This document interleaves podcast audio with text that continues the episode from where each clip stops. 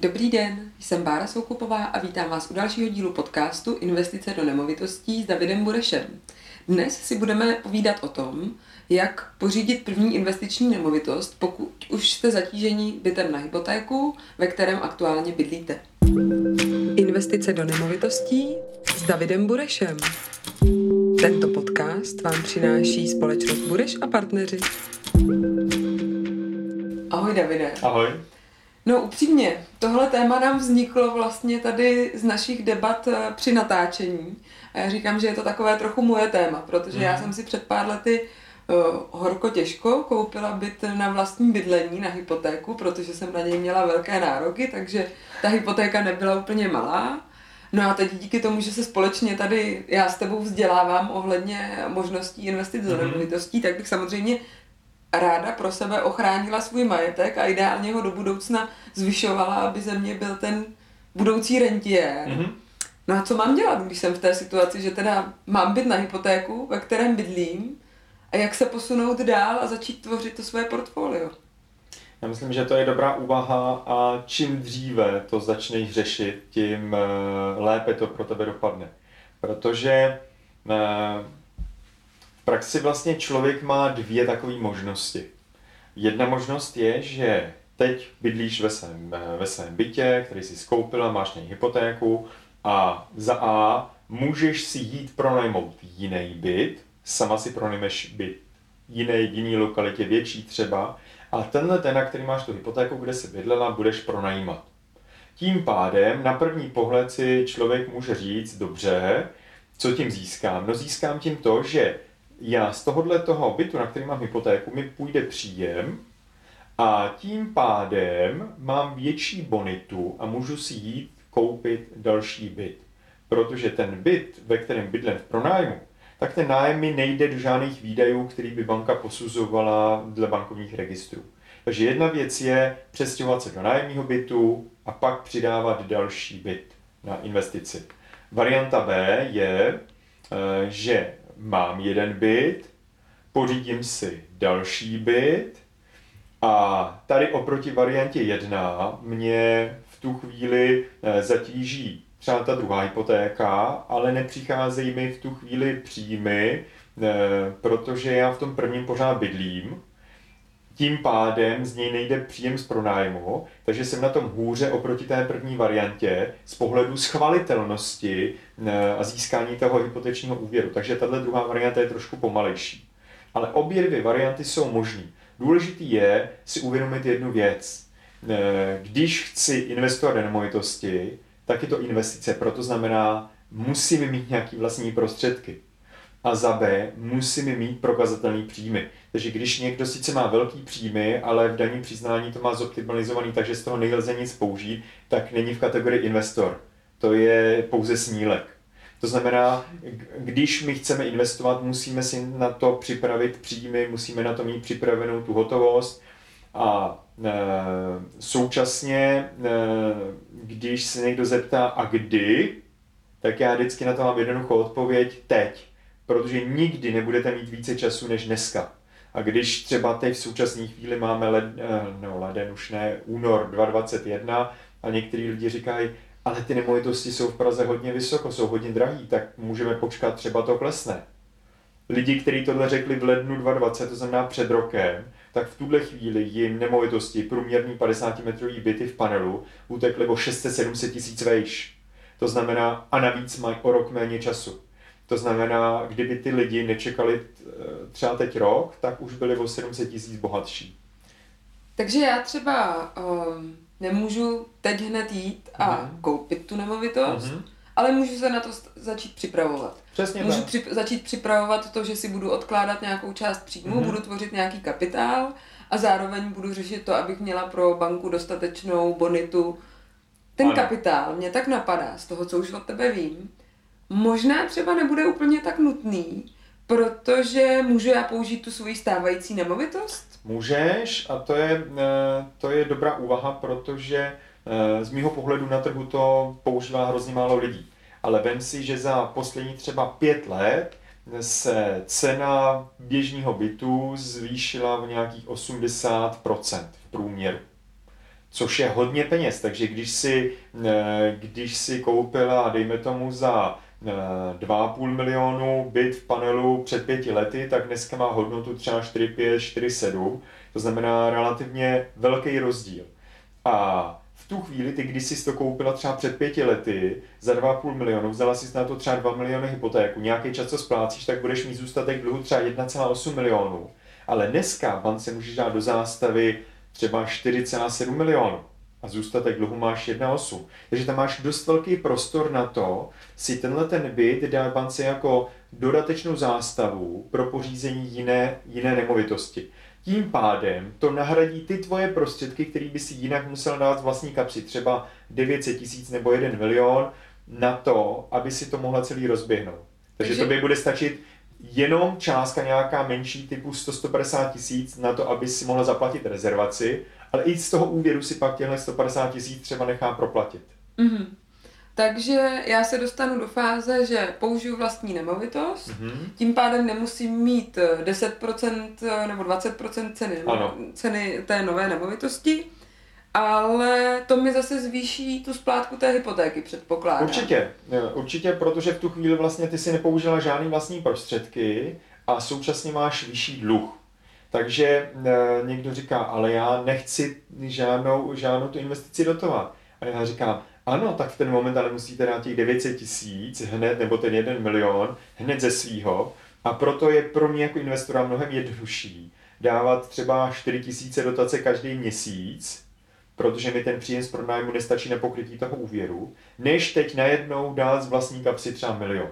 Mm-hmm. Protože navíc, já když začnu s těma čtyřma tisícema dotace a za rok to pronajmu e, nebo zvýší se nájem, řekněme o pětistovku, tak už dotuju třeba jenom tři a půl, pak e, třeba jenom třema a tak dále. Třeba za 3, 4, 5 let už nemusím dotovat vůbec. A už můžu být naopak na pozitivním cashflow, kdy už něco ano. málo já na tom vydělávám. Ale přitom si na začátku do toho nemusela dát ani korunu ze vlastních prostředků. Mm-hmm, to je zajímavé.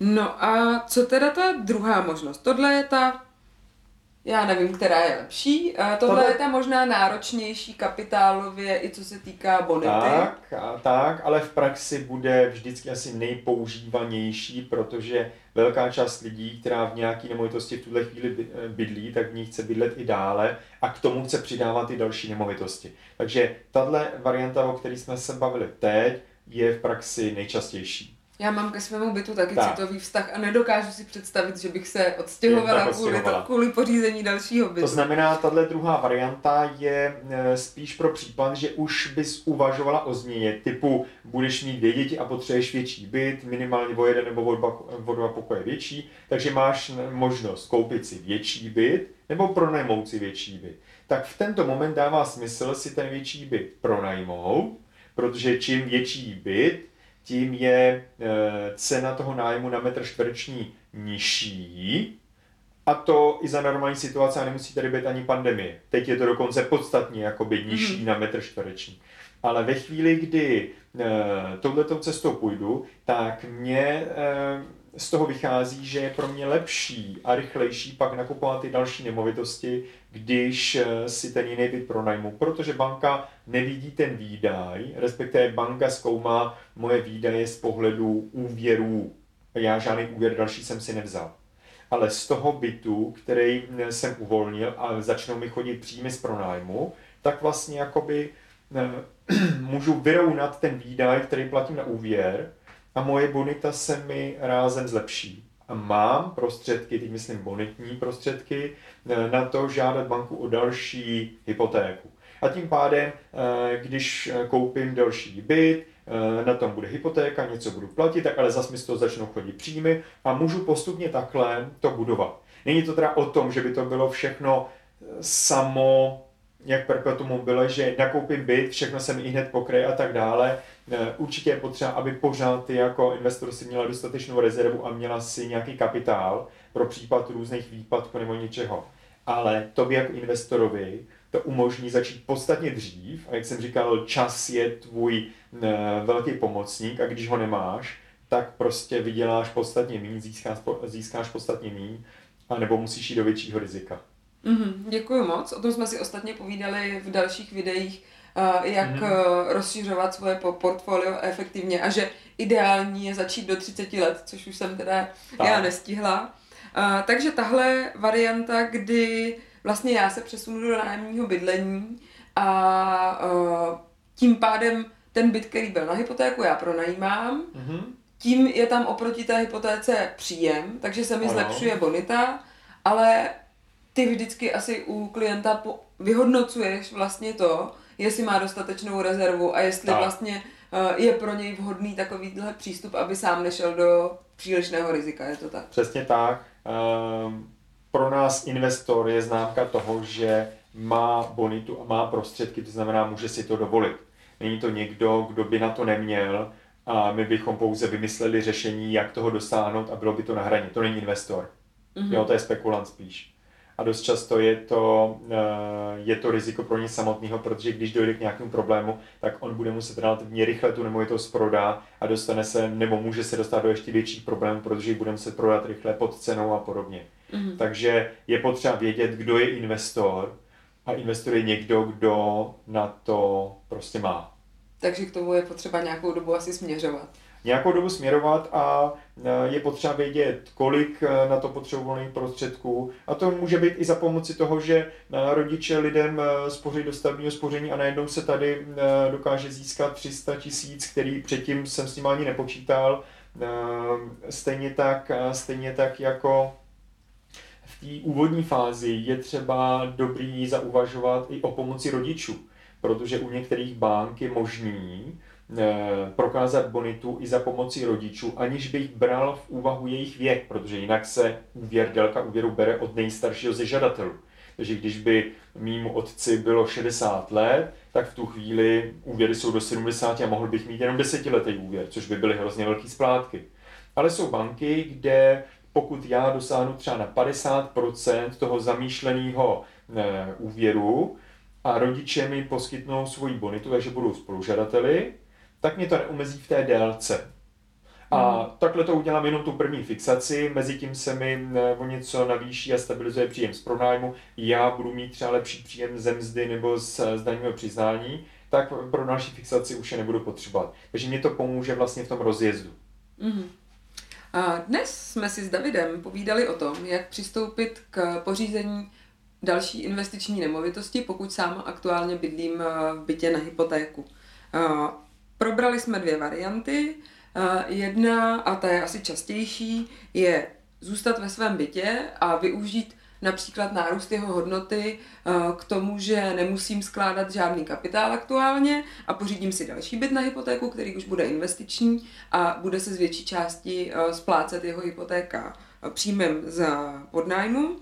A druhá varianta je, pokud třeba se mi mění rodinná situace, že se přesunu do většího bytu, který bude nájemní, svůj stávající byt pořízený na hypotéku pro nájmu a potom vlastně mohu pořídit další byt, protože ta, ten nájem, který tu platím v tom bytě, kde bydlím, tak mě nezatěžuje z hlediska bonit. Ano, Je to tak. ano. Pokud vás tato myšlenka zaujala a rádi byste si probrali možnosti, v jaké situaci aktuálně jste a zda je pro vás dostupné uh, investování do nemovitostí, na které vždy musíte mít nějaký kapitál, nějakou rezervu a dostatečnou bonitu, neváhejte nás kontaktovat a domluvit si s námi první schůzku, kde můžeme vše probrat v rámci videohovoru. Díky moc, Davide. Díky. Naschledanou.